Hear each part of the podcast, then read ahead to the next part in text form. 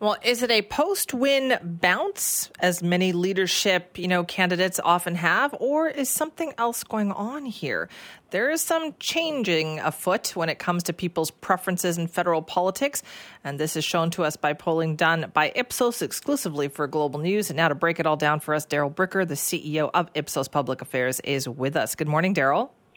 Good morning, Simi. Okay, so what did you find that was so interesting this time? Well, we it looks like it's a bounce for the conservatives. We see them about five points ahead in terms of uh, uh, voter support, but also Pierre Poilievre's the preferred choice as prime minister for, uh, by four over uh, over uh, Justin Trudeau. But it seems to be less of a uh, increase for the conservatives and for Poilievre as it is a decline for the liberals and the prime minister. So the, the, it, what we saw during the course of the summer was that really the only people who were paying a lot of attention to what was going on right. in the conservative leadership campaign were conservative partisans. The general public has really not woken up to the fact that there's a new conservative leader yet. So the number of undecideds is actually quite high. So what we're seeing is the reaction to what's going on in the current public environment, which is really being driven by mostly inflation and cost of living issues. Okay, so this is you know, and this is almost inevitable sometimes that the a new leader gets a bit of a bounce, though, isn't it? It, it, it is, but we haven't seen much bounce for new conservative leaders over the space of the last while. We did see, you know, a bit for Andrew Scheer when he came in. We did see a bit for Erin O'Toole, but they didn't really last that long. Both leaders, by the way, were competitive with the prime minister, similar to what we're showing uh, with uh, with uh, the new leader Pierre Poilievre. But as I said before, it's not like there's been a big escalation in conservative support as a result of this. It's really been more of a liberal decline. They're losing support to the NDP and the Bloc Québécois as well. Okay, so that sound that's the interesting part about all this, right? But after seven years in power, you would think that some that there would be some kind of fatigue setting in too. Yeah, only about a third of Canadians say that the government deserves to be reelected. That's, you know, pretty close to what they actually got in the last election campaign, which was enough to win. But it doesn't look like the momentum, you know, that they're building any sort of momentum out of that last election campaign. And now that the Conservatives have changed their leader and there's another option for people to take a look at, they're taking a look.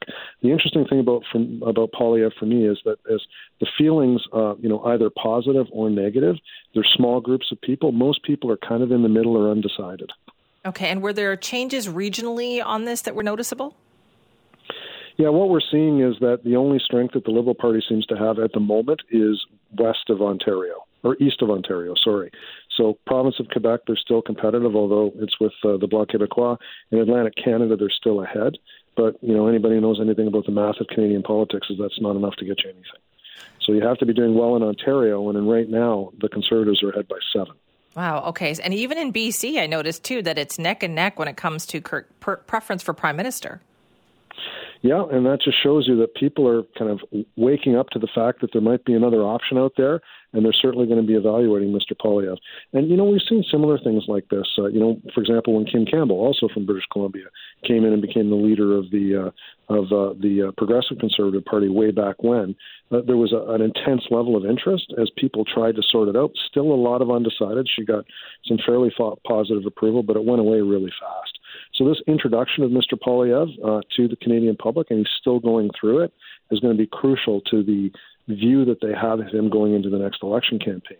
The Conservatives are going to be trying to put his uh, Poilievre's best uh, position out there, but you also know that the Liberals and the NDP are going to be going at his worst features.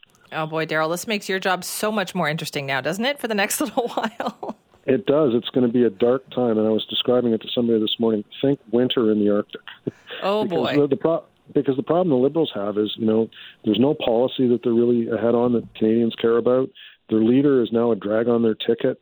Uh, they're not seen favorably in terms of their record relative to uh, being reelected. So all they've got left is the opportunity to paint uh, Mr. Uh, Mr. Poilievre in, in a really negative way. And if you live through the 2004 2006 campaigns, same issue with Stephen Harper. You're going to see them go very, very hard on Mr. Poilievre. And the unfortunate thing for Mr. Poilievre is giving them lots to work with. Oh, so interesting. All right, Darrell, thank you for that. My pleasure. Thank you.